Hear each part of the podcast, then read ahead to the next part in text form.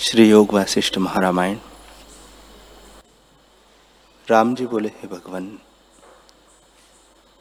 जो पदार्थ शास्त्र प्रमाण से सिद्ध है, वही सत्य है, और शास्त्र प्रमाण वही है, जिसमें राग द्वेष से रहित निर्णय है, और अमानित्व अदम्भित्व आदि गुण प्रतिपादन किए हैं।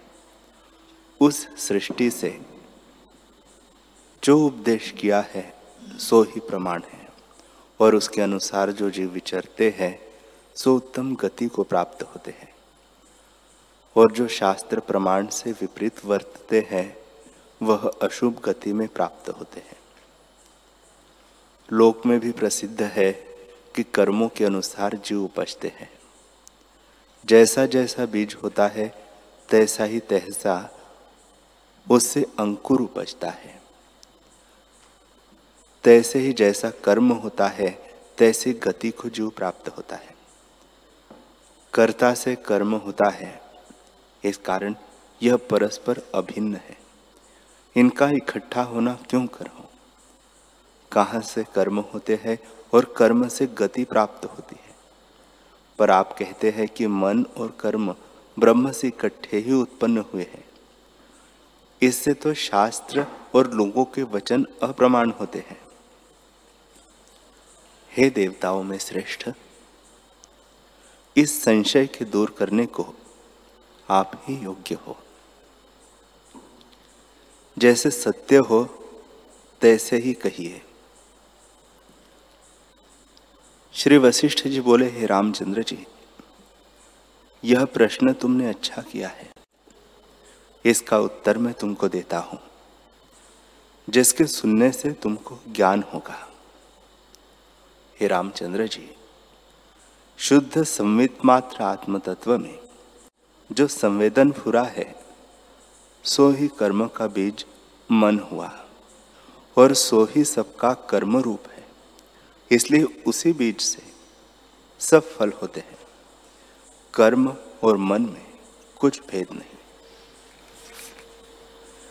जैसे सुगंध और कमल में कुछ भेद नहीं है, तैसे ही मन और कर्म में कुछ भेद नहीं। मन में संकल्प होता है, उससे कर्म अंकुर ज्ञानवान कहते हैं। हे रामचंद्र जी पूर्व देह मन ही है और उस मन रूपी शरीर से कर्म होते हैं। वह फल पर्यंत सिद्ध होता है। मन में जो फुर्ती होती है, मन में जो स्फूर्ति होती है, वही क्रिया है और वही कर्म है। उस मन से क्रिया कर्म अवश्य सिद्ध होता है, अन्यथा नहीं होता। ऐसा पर्वत और लोकार, आकाश लोक कोई नहीं जिसको प्राप्त होकर कर्मों से छूटे। जो कुछ मन के संकल्प से किया है, वह अवश्य में सिद्ध होता है। पूर्वजो पुरुषार्थ प्रयत्न कुछ किया है, वह निष्फल नहीं होता। अवश्य में वो उसकी प्राप्ति होती है। हे रामचंद्र जी, ब्रह्म में जो चैतन्यता हुई है, वही मन है और कर्म रूप है, और सब लोगों का बीज है। कुछ भिन्न नहीं। हे रामचंद्र जी, जब कोई देश से देशांतर जाने लगता है, तब जाने का संकल्प ही उसे ले जाता है। वह चलना कर्म है। इससे स्फूर्ति रूप कर्म हुआ और स्फूर्ति रूप मन का भी है। इससे मन और कर्म में कुछ भेद नहीं। अक्षोभ समुद्र रूपी ब्रह्म है। इसमें द्रवता रूपी चैतन्यता है।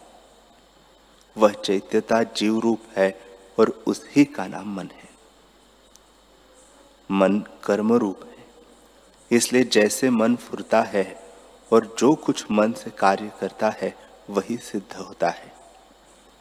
शरीर से चेष्टा नहीं सिद्ध होती। इस कारण कहा है कि मन और कर्म में कुछ भेद नहीं, पर भिन्न भिन्न जो भासता है, सो मिथ्या कल्पना है।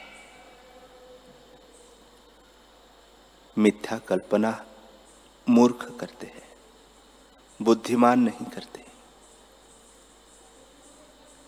जैसे समुद्र और तरंगों में कुछ भेद नहीं और मूर्ख भेद मानते हैं, बुद्धिमान को भेद कुछ नहीं भाजता प्रथम परमात्मा से मन और कर्म इकट्ठे ही उपजे हैं। जैसे समुद्र में द्रवता से तरंग उपजते हैं तैसे ही चित्त फुरने से आत्मा से कर्म उपजते हैं। जैसे तरंग समुद्र में लीन होते हैं, तैसे ही मन और कर्म परमात्मा में लीन होते हैं। जैसे जो पदार्थ दर्पण के निकट होता है, उसी का प्रतिबिंब भासता है। तैसे ही जो कुछ मन का कर्म होता है, सो आत्मा रूपी दर्पण में प्रतिबिंबित भासता है। जैसे बर्फ़ का रूप शीतलता है। शीतलता बिना बर्फ़ नहीं होती। तैसे चित्त कर्म है। कर्मों बिना चित्त नहीं होता। जब चित्त से स्पंदता मिट जाती है, तब चित्त भी नष्ट हो जाता है। चित्त के नष्ट हुए कर्म भी नष्ट हो जाते हैं और कर्म के नाश हुए मन का भी नाश होता है। जो पुरुष मन से मुक्त हुआ है, वही मुक्त है। और जो मन से मुक्त नहीं हुआ, वही बंधन में है। एक के नाश हुए, दोनों का नाश होता है। जैसे अग्नि के नाश हुए, उष्णता भी नष्ट होती है। और जब उष्णता नष्ट होती है, तब अग्नि भी नष्ट होती है। तैसे ही मन के नष्ट हुए, कर्म भी नष्ट होते हैं। और कर्म का नाश होने से मन भी नष्ट हो जाता है। एक के अभाव से दोनों का अभाव होता है। कर्म रूपी चित्त है और चित्त रूपी कर्म है। ऐसे परस्पर अभेद रूप है। श्री वशिष्ठ जी बोले, हे रामचंद्र जी, मन भावना मात्र है। भावना फुरने का नाम है और फुरना क्रिया रूप उस फुरना क्रिया से सर्व फल की प्राप्ति होती है। हे रामचंद्र रामचंद्र जी बोले, हे ब्राह्मण, इस मन का रूप जो जड़ अजड़ है, वह विस्तार पूर्वक कही है। वशिष्ठ जी बोले, हे रामचंद्र जी आत्म तत्व अनंत रूप और सर्वशक्तिमान है। जब उसमें संकल्प शक्ति फुरती है, तब उसको मन कहते हैं। जड़ अजड़ के मध्य में जो डोलायमान होता है, उस मिश्रित रूप का नाम मन है। हे रामचंद्र जी भाव रूप जो पदार्थ उनके मध्य में, जो सत्य असत्य का निश्चय करता है, उसका नाम मन है। उसमें जो यह निश्चय देह से मिलकर फुरता है, कि मैं चिदानंद रूप नहीं, कृपण हूँ, सो मन का रूप। कल्पना से रहित मन नहीं होता। जैसे गुणों बिना गुणी नहीं रहता, तैसे कर्म कल्पना बिना मन नहीं रहता। जैसे उष्णता की सत्ता अग्नि से भिन्न नहीं होती, तैसे ही कर्मों की सत्ता मन से भिन्न नहीं, और मन और आत्मा में कुछ भेद नहीं। हे रामचंद्र जी। मन रूपी बीज से संकल्प रूपी नाना प्रकार के फूल होते हैं। उसमें नाना प्रकार के शरीरों से संपूर्ण जगत देखता है। और जैसी जैसी मन में वासना होती है, उसके अनुसार फल की प्राप्ति होती है। इससे मन का फुरना ही कर्मों का बीज है। और उससे जो भिन्न क्रिया होती है, सो उस वृक्ष की शाखा और नाना प्रकार के विचित्र फल है। हे रामचंद्र जी, जिस ओर मन का निश्चय होता है, उसी ओर इंद्रिया भी प्रवर्तित होती है, और जो कर्म है, वही मन का फुरना है, और मन ही स्फूर्ति रूप है। इसी कारण कहा है कि मन ही कर्म रूप है। उस मन की इतनी संज्ञा कही है मन, बुद्धि, अहंकार, कर्म, कल्पना, स्मृति, वासना, अविद्या, प्रकृति, माया इत्यादि। कल्पना ही संसार के कारण है।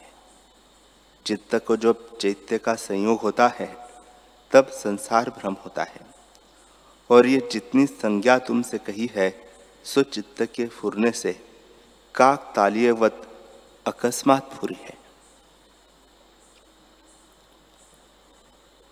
राम जी बोले, हे भगवान, अद्वैत तत्व, परम संविद आकाश में इतनी कलना कैसे हुई?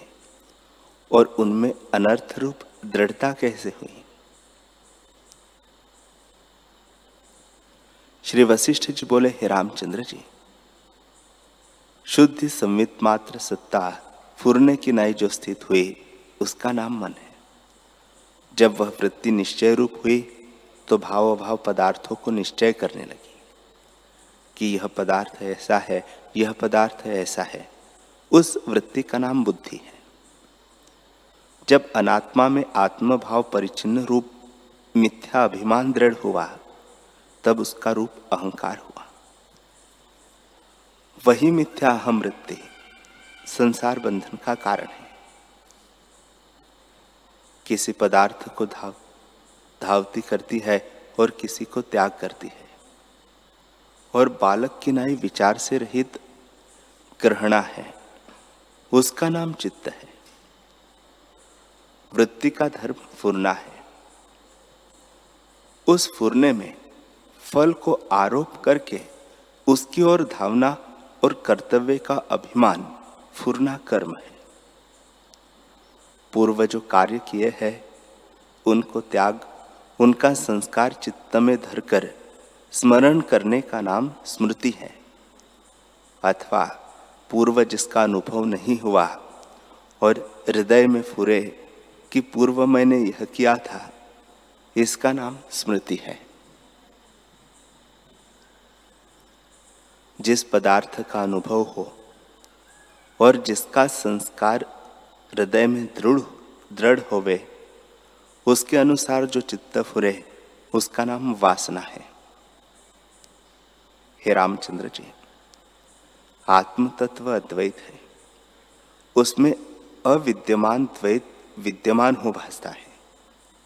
ऐसे उसका नाम अविद्या है और अपने स्वरूप को भूलकर अपने नाश के निमित्त स्पंद चेष्टा करने और शुद्ध आत्मा में विकल्प उठाने का नाम मूल अविद्या है।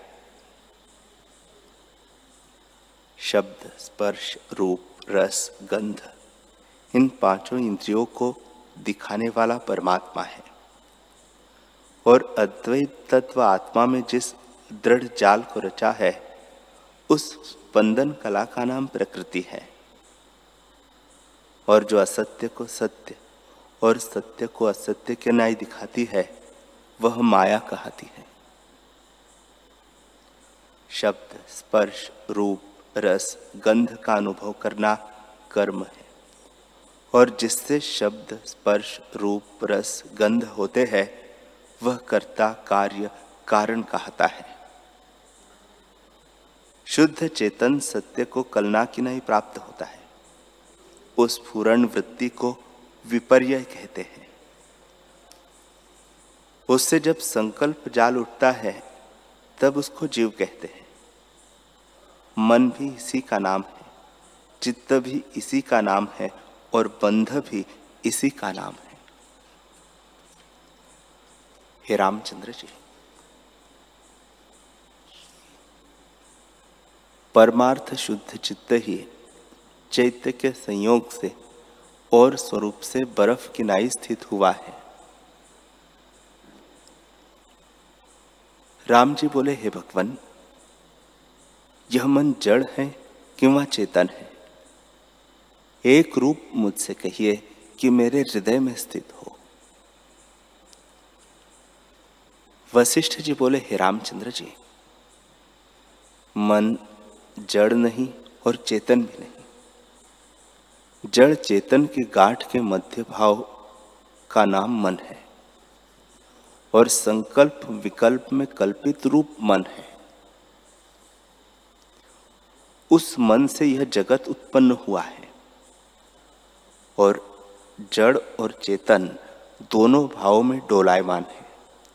अर्थात कभी जड़ भाव की ओर आता है और कभी चेतन भाव की ओर आता है।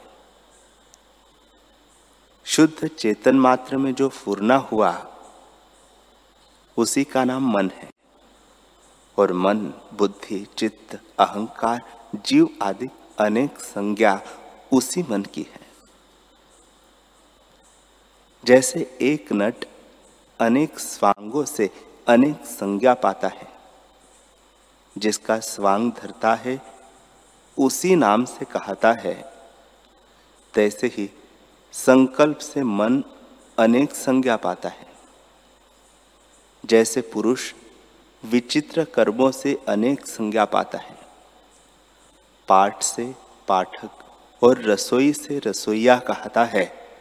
तैसे ही मन अनेक संकल्पों से अनेक संज्ञा पाता है। हे रामचंद्र जी, ये जो मैंने तुमसे चित्त की अनेक संज्ञा कही है, उनके अन्य अन्य बहुत प्रकार वादियों ने नाम रखे हैं।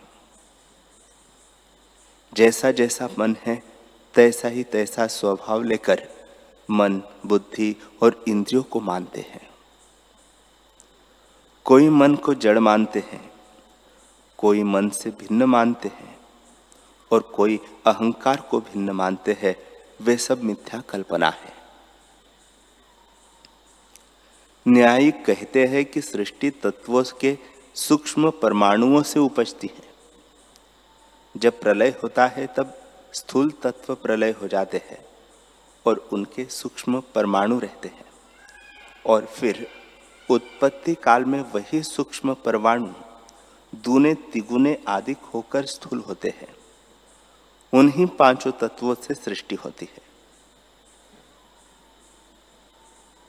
सांख्य मत वाले कहते हैं कि प्रकृति और माया के परिणाम से सृष्टि होती है।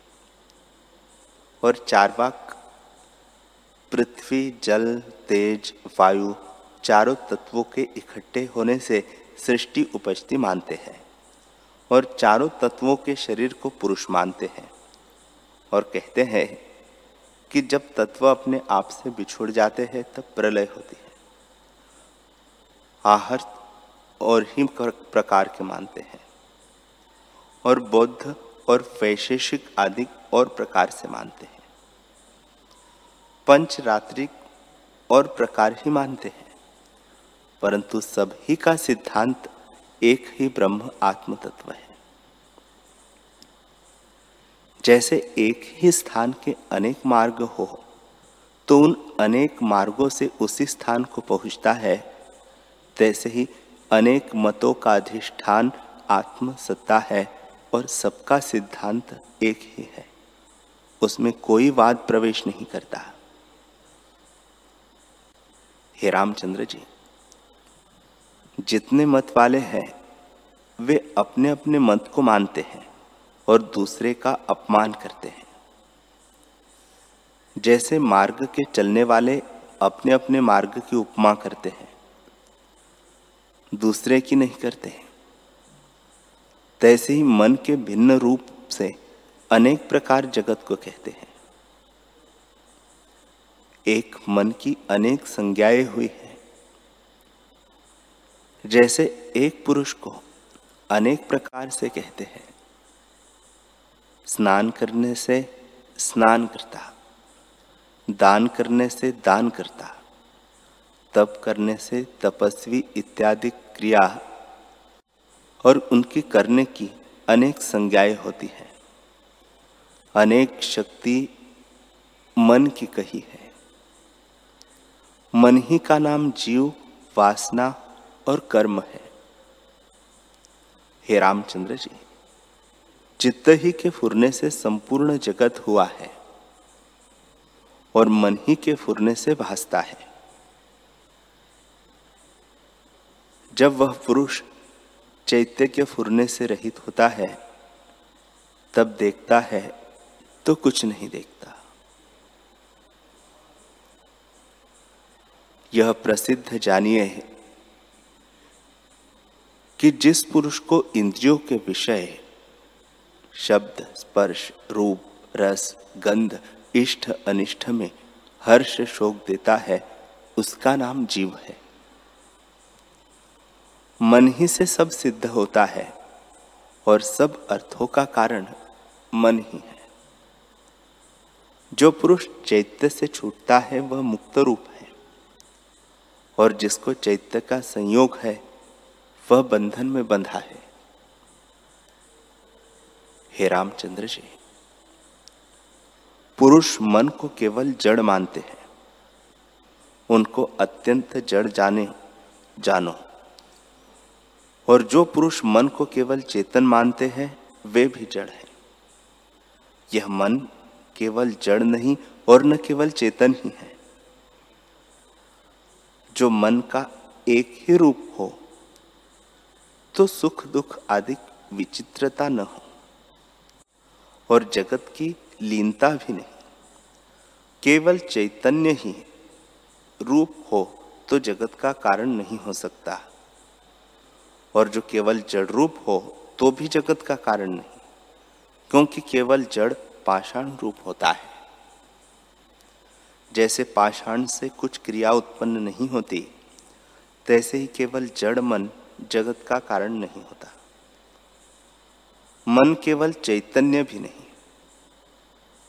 केवल चैतन्य तो आत्मा है, जिसमें कर्तृत्व आदि कल्पना नहीं होती। इससे मन केवल चैतन्य भी नहीं और केवल जड़ भी नहीं। चैतन्य और जड़ का मध्य भाव ही जगत का कारण है। हे रामचंद्र जी, जैसे प्रकाश सब पदार्थों के प्रकाश का कारण है, तैसे ही मन सब अर्थों का कारण है। जब तक चित्त है, तब तक चैत्य भासता है। और जब चित्त अचित्त होता है तब सर्वभूत जात लीन हो जाते हैं। जैसे एक ही जल रस से अनेक रूप होकर भासता है, तैसे ही एक ही मन अनेक पदार्थ रूप होकर भासता है और अनेक संज्ञा इसकी शास्त्रों के मत वालों ने कल्पी है। सबका कारण मन ही है। और परम देव परमात्मा की सर्व शक्तियों में से एक शक्ति है।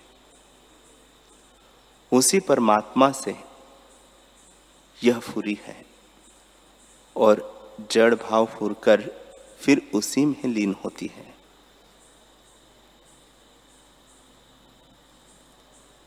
जैसे मकड़ी अपने मुख से जाला निकालकर फैलाती है और फिर आप ही में लीन कर लेती है। तैसे ही परमात्मा से यह जड़ भाव उपजता है। हे रामचंद्र जी, नित्य शुद्ध और बोध रूप ब्रह्म है। वह जब प्रकृति भाव को प्राप्त होता है, तब अविद्या के वश से नाना प्रकार के जगत को धारता है और उसी के सर्व पर्याय है। जीव, मन, बुद्धि, चित्त, अहंकार इत्यादि संज्ञा मलिन चित्त की होती है। यह संज्ञाएँ भिन्न भिन्न मतवादियों ने कल्पी हुई है, पर हमको संज्ञा से क्या प्रयोजन? राम जी ने पूछा, है भगवान, यह सब जगत आडंबर मन ही ने रचा है और सब मन रूप है। और मन ही कर्म रूप है। यह आपके कहने से मैंने निश्चय किया है। परंतु इसका अनुभव कैसे हो? वशिष्ठ जी बोले, हे रामचंद्र जी, यह मन भावना मात्र है। जैसे प्रचंड सूर्य की धूप मरुस्थल में जल को भासती है, जैसे प्रचंड सूर्य की धूप मरुस्थल में जल होकर भासती है तैसे ही आत्मा का आभास रूप मन होता है। उस मन से जो कुछ जगत भासता है, वह सब मन रूप है। कहीं मनुष्य, कहीं देवता, कहीं दैत्य, कहीं पक्षी, कहीं गंधर्व, कहीं नागपुर आदि जो कुछ रूप भासते हैं, वे सब ही मन से विस्तार को प्राप्त हुए हैं। पर और काष्ठ के तुल्य हैं। उनके विचारने से क्या है? यह सब मन की रचना है और मन अविचार से सिद्ध है। विचार करने से नष्ट हो जाता है।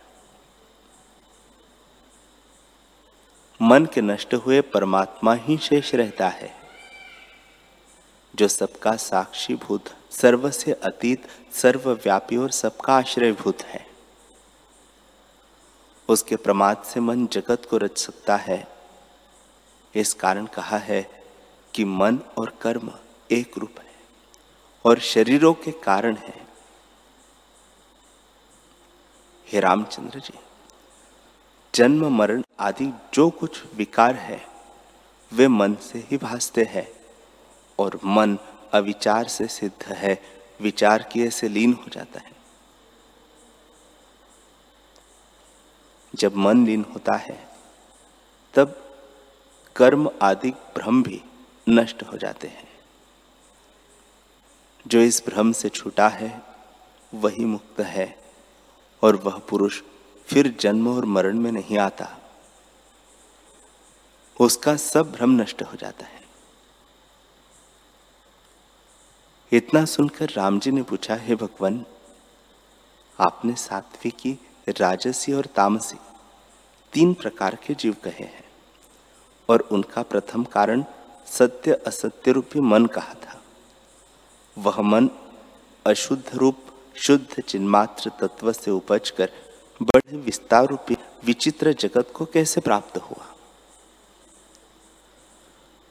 वशिष्ठ जी बोले, हे रामचंद्र जी आकाश तीन है। एक चिदाकाश, दूसरा चित्ताकाश और तीसरा भूताकाश। भाव से वे समान रूप है और आप अपनी सत्ता है, जो चित्ताकाश से नित्य उपलब्ध रूप और चेतन मात्र सबके भीतर बाहर स्थित है। अनुमाता, बोध रूप और सर्वभूतों में समव्याप रहा है, वह चिदाकाश है, जो सर्वभूतों का कारण रूप है और आप विकल्प रूप है और सब जगत को जिसने विस्तारा है, वह चित्ताकाश है।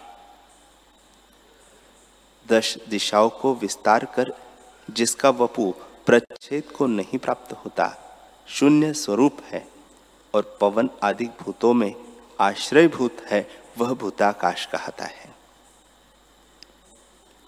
हे रामचंद्र जी, चित्ताकाश और भूताकाश दोनों चिदाकाश से उपजे हैं और सबके कारण है। जैसे दिन से सब कार्य होते हैं, तैसे चित्त से सब पदार्थ प्रकट होते हैं। वह चित्त जड़ भी नहीं और चैतन्य भी नहीं। आकाश भी उसी में, उसी से उपजता है। हे रामचंद्र जी, ये तीनों आकाश भी अप्रबोधक के विषय है, ज्ञानी के विषय नहीं। ज्ञानवान तीन आकाश अज्ञानी के उपदेश के निमित्त कहते हैं। ज्ञानवान को एक परब्रह्म पूर्ण सर्व रहित भासता है। द्वैत, अद्वैत और शब्द भी उपदेश के निमित्त है, प्रबोध का विषय कोई नहीं। हे रामचंद्र जी जब तक तुम प्रबोध आत्मा नहीं हुए, तब तक मैं तीन आकाश कहता हूँ। वास्तव में कोई कल्पना नहीं। जैसे दावाग्नि लगे से वन जलकर शून्य भासता है, तैसे ही ज्ञान अग्नि से जले हुए चित्ताकाश और भूताकाश, चिदाकाश में शून्य कल्पना भासते हैं। मलिन चैतन्य जो चैत्यता को प्राप्त होता है, इससे यह जगत भासता है। जैसे इंद्रजाल की बाजी होती है, तैसे ही यह जगत है। बोधहीन को यह जगत भासता है।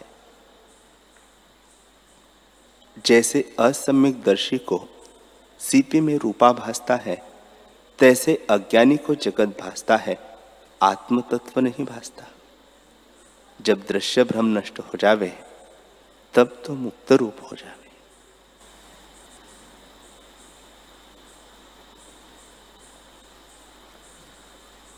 हरि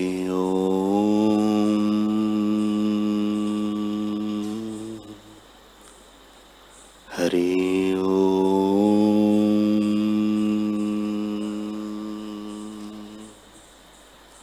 ॐ सहनावतु सहनौ भुनक्तु सह वीर करवावहे।